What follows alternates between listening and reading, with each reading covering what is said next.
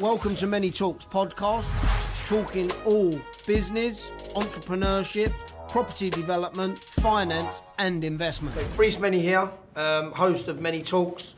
Got a fantastic guest with me today. Um, listening to some of the feedback that we've had from our listeners, you know, you want some more people talking about property as we're in the property space ourselves.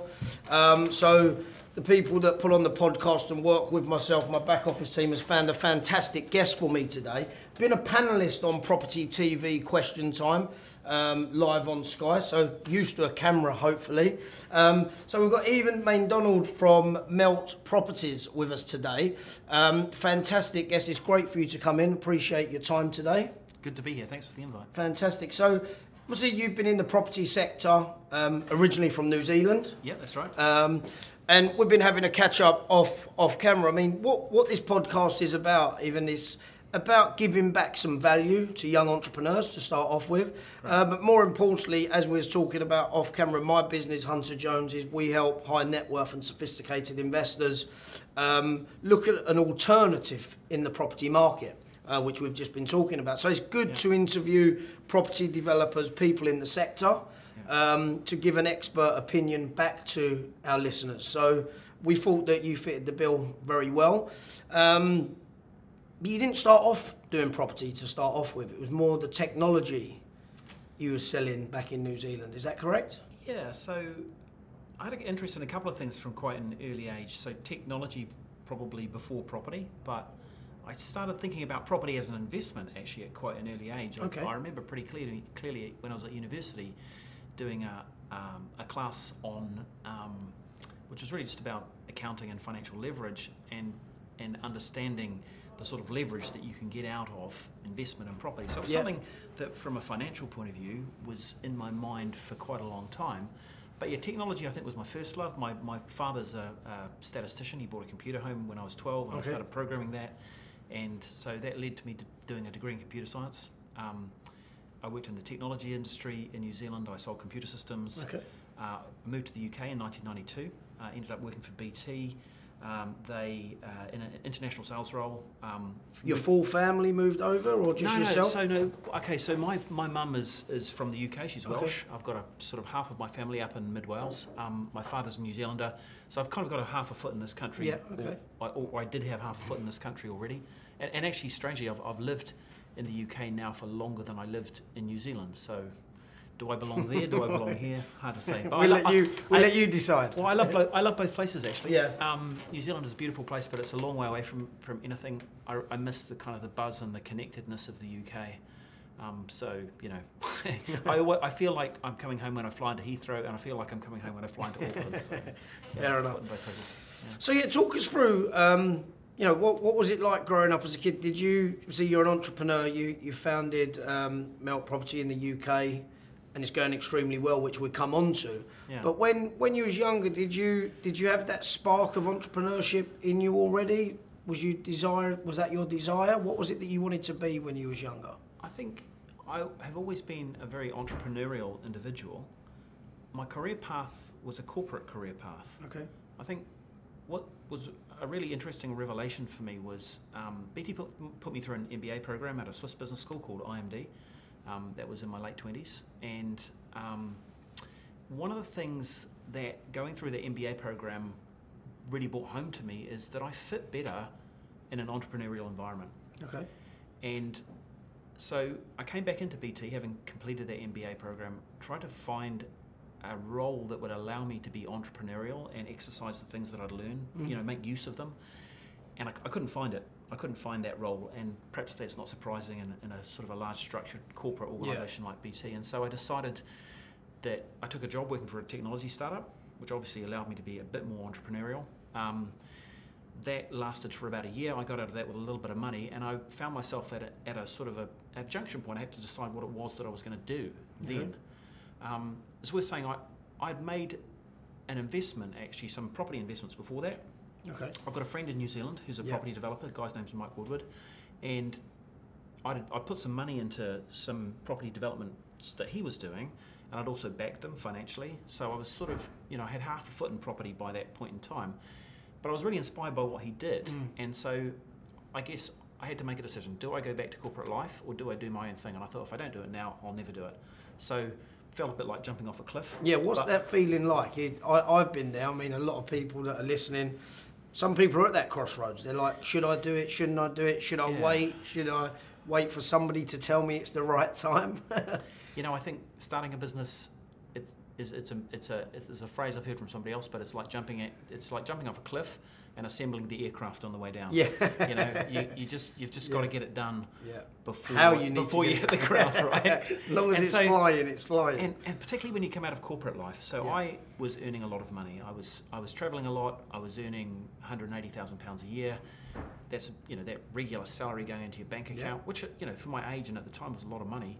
Um, it just stopped all of a sudden, and it really did feel like jumping off a cliff. I had to somehow find a way to replace that and make the company work.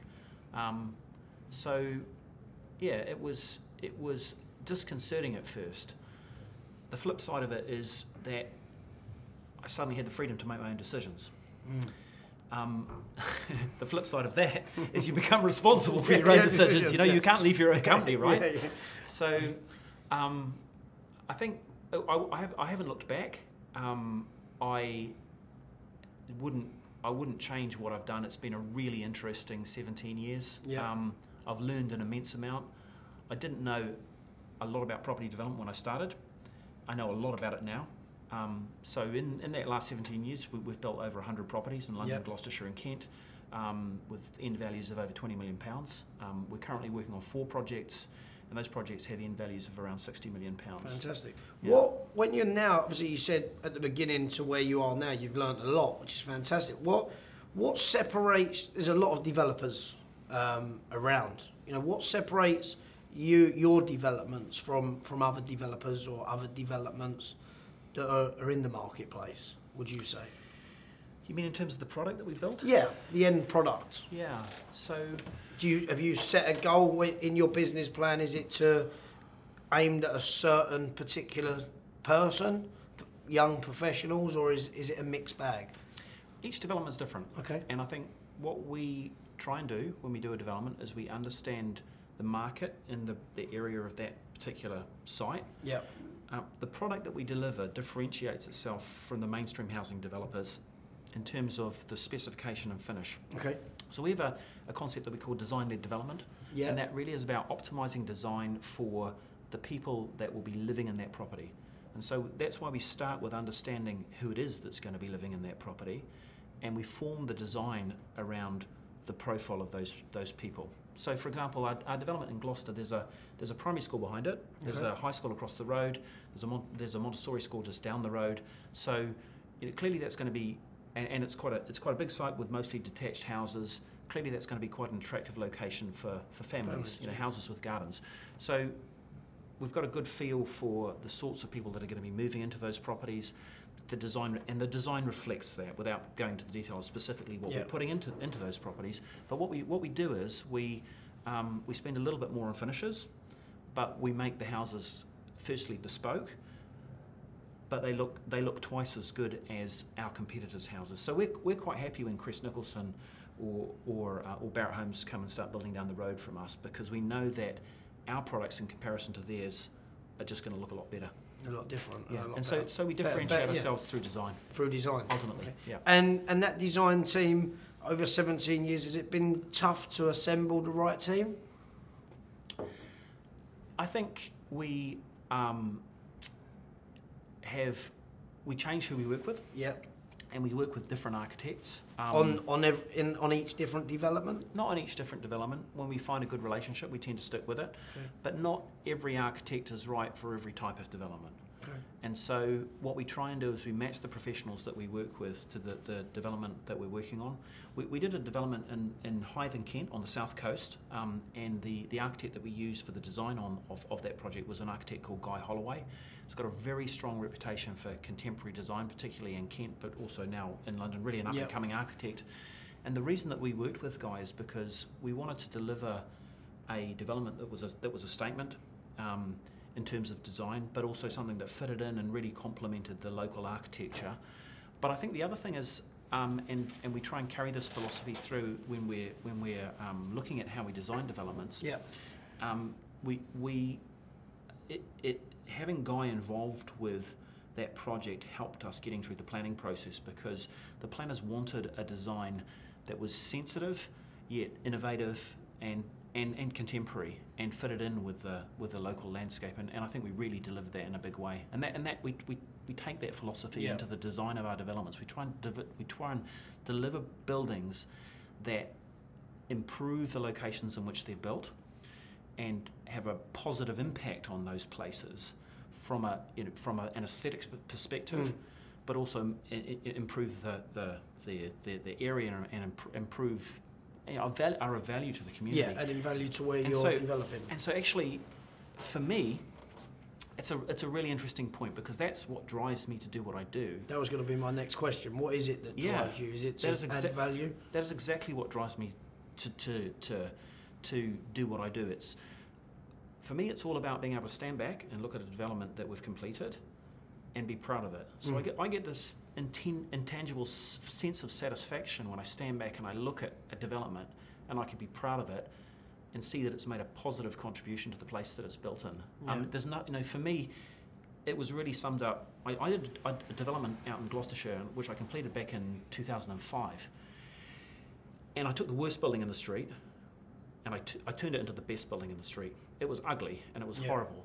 And when it was finished, it was beautiful. And to me, being able to stand back and look at that and say I was responsible for that just gives It's me a good great, feeling. it great, gives me a great sense of pride. Yeah. It makes me feel like I've changed the world in a positive Yeah. way. Good. Yeah. It's a good feeling. So when you first started, was your driver the same then? Was that why you started the business because you wanted to add value, or do you think that your purpose has changed as your business has grown? When I started the business, it was really born out of an interest in architecture and an interest in property. Okay. I've always had an interest in, in property. Actually, eh, strange, strangely, I'm, I'm, I'm really interested in historic properties, but I'm also really interested in contemporary properties. Um, Okay. Stuff in the middle doesn't excite me that much. But I, you know, so I, I did the conversion of a, a Grade Two listed Victorian former grain warehouse in Gloucester Docks. Did that, and- get, and did that cause you a, a few headaches? it did, but it was an incredibly rewarding I can project. imagine, yeah, so once it this- was finished, Yeah, so this, this building was built in 1866, and I remember when we took it used to be a grain warehouse. yeah.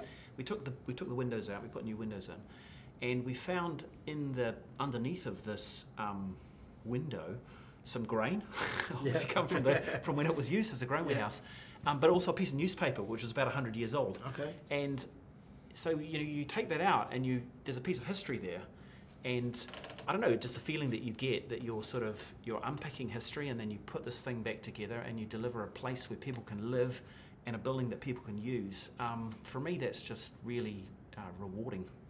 And and your end goal. So you're a developer. Do you sell all of your units at the back end, or do you refinance and retain some of them for your personal portfolio?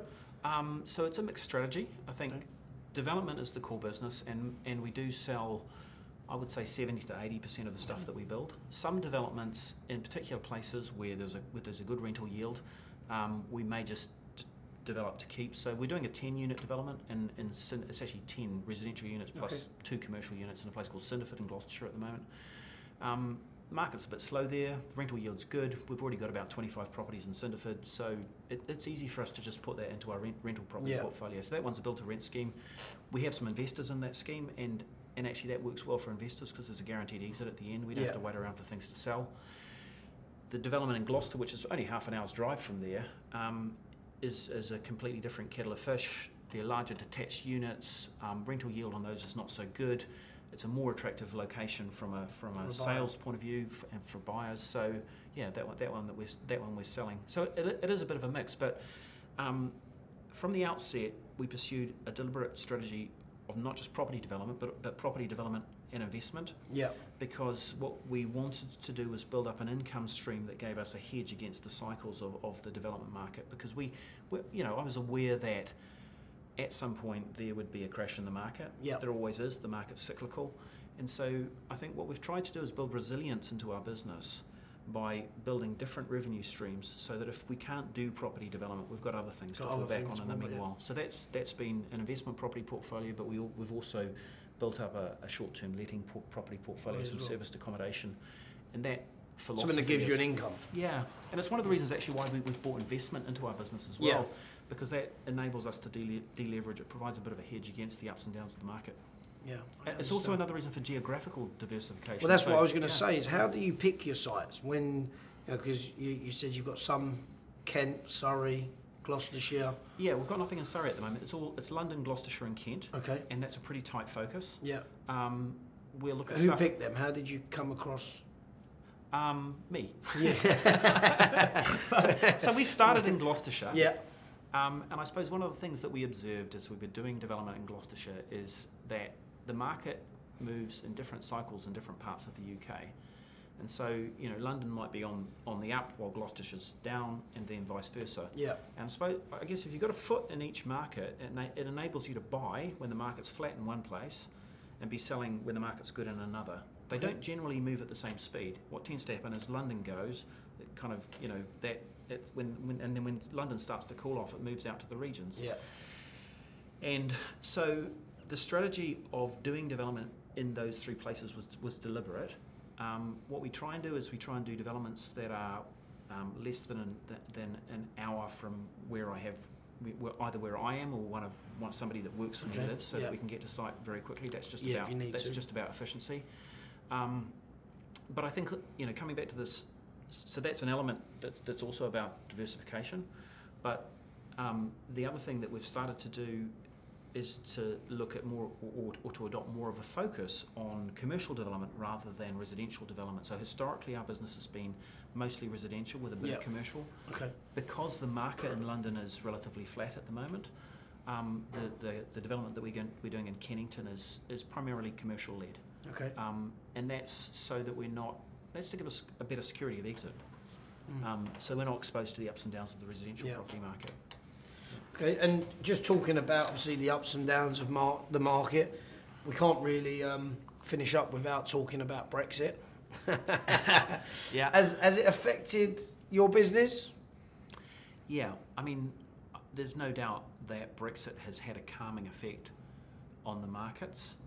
It, it it's affected it in a negative way and a positive way. Um, Brexit has created buying opportunities. Yep. Um, the fact that it's been difficult for people to move sites on, the fact that the market is not so hot, has created a, an opportunity to buy sites. It's also At a good price. at a good price, Yeah. yeah. It's also made some people nervous, and so and it's made investors nervous, and some some people have just decided they want to stay out of the market. So um, everyone has a different view on what's going to happen, but I, I guess if you're property is a long term game, and I, and if, if you're in it for long enough, if, if, you- if you, and, or if you take a long term enough view, Yep. and you make sure that you're positioned to hold for a long enough period, then you're not going to be um, impacted by the, the short term ups and downs of the market. My personal view is that when we get, um, on the assumption that we actually do get out of the EU, Yeah. um, when we get out, we are likely to see some form of a rebound, whatever happens, just Yeah, because Definitely. people know what's going to happen. I think the- the other thing that's worth worth bearing in mind is pe- people have a, the tendency to blame the current flatness of the London property market on Brexit, and, and while it's a factor, I think the stamp duty changes that the government and the tax changes for landlords that the government introduced about three years ago Mm. have had more of an impact. Um, they've driven a lot of investors out of the market, certainly made it very unattractive to buy expensive property in London, Yeah. and, and it's I don't think it's any coincidence that the tops come off the prime central London property market in such a big way. It's the confluence of those two factors. But Mm. for me, I think um, given given that that stamp duty effect is a one-off effect, um, and and I think given that the uncertainty around Brexit is likely to be resolved fairly soon, I think I think we'll see a um, a bit of a rebound once the once the Brexit veil is Yeah. lifted. Yeah, and you know, property investing can be a daunting um, experience if you've never done it before. Yeah. What kind of advice could you give to one or anybody that's looking to make an investment into the sector? Um, what, what, would, what would you recommend doing before before taking action? I would say research. Yeah. Yeah, take your time. Don't make an investment if you're not completely comfortable with it. Mm. Um, and if you're not comfortable, you need to learn more. Um, I think there are lots of different ways to invest in property. buy to let is less attractive than it used to be Mm. because, um, the, particularly for small landlords, because the government's made that unattractive. If you've got if you've got a volume of of investment properties like we do, it's a Yeah. slightly different um, situation because the tax changes affect landlords like us Yeah. in, a, in a different sort of a way. But um, I think also be aware of the different types of inve- of investment opportunity there are. It doesn't have to be a direct investment in your own property. You can invest in, in crowd-funded Yeah. um, in, um, opportunities, and you know we we offer investors the opportunity to invest in our development projects. That enables them to access the returns that were only really previously available to large scale um, or to people who had you know millions of pounds to deploy. Yeah. So I think you know the, the way that finance has changed is, is democratising the the ability of people to invest in in property and to invest in property developments. There are many more options out there than there used to be. Um, but I think the key to it is understanding what's available and un- and understanding what you are comfortable with. But I think the advice I would give to anybody Yeah. who's considering doing that is spread your risk. You know, don't put all your eggs in one basket. Um, spread your investment over higher risk things, lower risk things. Different different stuff, different ways Yeah, of investing exactly. in property. I think you know that, that's a basic because um, you don't want to have all your eggs in one basket. If, if one investment goes wrong, you could end up losing all your money. Mm. You don't want to do that. You want to spread it across lots of things. Make sure you're comfortable and make sure that you're um, that you know what it is that you're getting into. Correct. Some great advice there for people that are listening. Um, spread your risk. It's, it's always the best um, best option. There's a lot of different avenues out there to, to make investments, whether it be property or other opportunities that you're looking at. Make sure you do your due diligence. Speak to experts. Speak to people that have been there and, and done it before. Yeah, and I think I think the other thing that's worth saying, Reese, is, is you know I'm teaching you to suck eggs when I say this, but um, it'll- I'm sure it'll resonate with some people listening. Um, look at what the security is behind what- whatever it is that you're investing in. Look at the track record of the people who are doing it. Look at how much experience they have. Look at whether they've done it before. Um, and look at how your investment is, is, is actually secured. What's, Yeah. what's actually What, what you've behind got, that. what, what, what assets you've got if there is a problem. yeah, because exactly. you know yeah. in, invest in you invest for, for for returns but you can sleep well at night knowing that you've got ultimate security in what you've put your money into if you've done your research correctly And the, and the rule in property inve- investment is that whatever backs the asset should be matched with the return. yeah So if you make an equity investment in a project, you should expect a higher return. If it's a debt investment and it's secured by, say, a first charge over a property, you expect a lower return. Mm. What you, what you wouldn't want is you don't want a low return without the security behind yeah it. yeah and you, and you won't find a you won't find a you f- won't find a high return without solid security Yeah. behind, behind. Or sorry, you won't Uh, find a high return unless the security behind it maybe is, is not as strong as say a first charge. Correct. So the two should match. You know, high return i- i- is is matched with maybe slightly less strong Yeah. security, lower return, stronger security. I think the main thing there the main benefit is always check what the security is make sure that there is Yeah. always underlying security The risk and the reward should match. Yeah, definitely. Okay, well, look, um, couple of more things I just want to run through before we finish up. You've been on Property TV. Yeah, do a lot of that. Yeah, yeah, yeah. You like the camera? yeah, I do. How, how did that come about? Um, so I started doing. Um, I did. I did a program they they um, did in 2018 called 18 for 2018. Okay. So they did, they did profile a profile of 18 property developers that were up and coming in 2018. That really kicked me off. Um, I then started doing stuff on on Property TV Question Time. That's more sort of general property based. Um, I'm a, more of an expert in property development. Okay. I mean, I know about property. I say more of these. I'm more interested in property development, and I know know more Mm. about property development. So then I started doing something with them called Property Developers Question Time, and that's a more developer focused Okay. um, program. interesting. That led into me doing um, some stuff on my own YouTube channel. It's called The Main Thing. Um, Okay. We'll be turning that into a podcast as well. I'm, I'm going to need to interview you. Lovely. I look forward to it. um, but uh, yeah, so um, and, and we'll, we'll be doing some more bits and pieces with with um, with Property TV, different things they're doing. They do a program called Developing Britain, which is about uh, profiling um, developments as they go through um, from you know being a piece of land or a building to a finished product. Yeah. So yeah, I mean we like what they do. It's it's very pro- obviously very pro- property focused um, content. A lot of viewers. I think 1.3 million viewers. I think so. Yeah. Um, Growing. Yeah, no, growing definitely. And the guy behind it, Michael Hammond, I know Michael very well as well. so- really, really interesting nice young guy, guy. yeah. I mean, but he's impressive as well Yeah. for me. Somebody who at his age has managed to build that company, raise the raise the money to finance it. Um, he's you know he's got a lot going on, and I, I really admire him. Mm. Yeah. Fantastic. So what, what's next for you?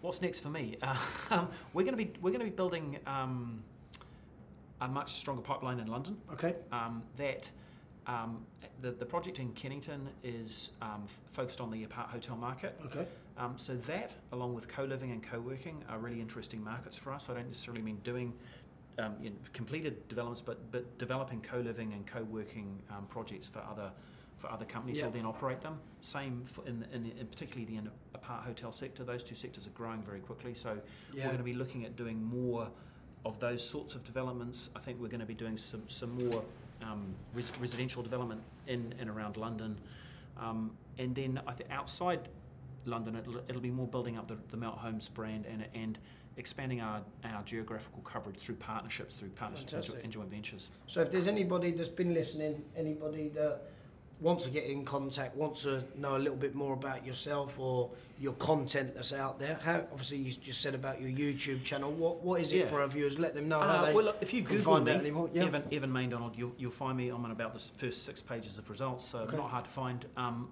very active on on Instagram. Okay. Um, also, but I'm also on Facebook and LinkedIn. Fantastic. Um, if you Google the company, either Google Melt Homes or Melt Melt. If you look at the, the, the website, the Melt Property website, Yep. Um, then uh, you'll find you'll find me very easily. Fantastic. Well, look, Evan fantastic to have you on. It's been a great Yeah. pleasure. Um, I think there's some key takeaways there for our viewers, our listeners, our investors. Um, this this was definitely a podcast for yourself. Um, any questions? Feel free to get in contact with myself. I can always pass them on. Um, thanks again for coming on. It's been a pleasure. Real pleasure, and th- thank you Thanks for inviting me. No problem.